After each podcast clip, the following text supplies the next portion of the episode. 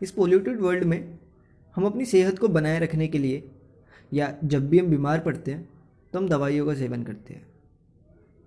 जैसे कि सर में दर्द है तो पेन किलर खा लो। बुखार या जुकाम है तो पैरासीटामोल ले लो। जोड़ों में दर्द है तो बाम लगा लो। जब भी हम इन दवाइयों का सेवन करते हैं, हमारा शरीर इनका एक बहुत बड़ा हिस्सा पचा नहीं पाता। और टॉयलेट के थ्रू ये दवाइयाँ हमारी वाटर बॉडीज़ में मिल जाती है। वाटर बॉडीज़ में मिलने के बाद कई बार ऐसा होता है कि ये पानी हमारे पीने के पानी में भी मिल जाता है और घूम फिर के ये हमारे घरों में आ जाता है।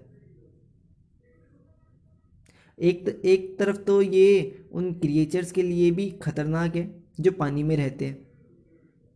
दूसरी तरफ़ हमारे पास ऐसा कोई भी फ़िल्टर नहीं है जो इस पानी को प्यूरिफाई कर सके। So by the way it's me Nitin Kumar Prajapati and ये हमारे पॉडकास्ट का एक और नया एपिसोड है। इस पॉडकास्ट में हम बात करते हैं सॉल्यूशंस की बट इस प्रॉब्लम का कोई भी सॉल्यूशन नहीं है। इन फ्यूचर मे बी इसका कोई सॉल्यूशन होगा but if you like this podcast please share and मेरे को अपने थॉट्स बताइए, क्या आप सोचते हैं?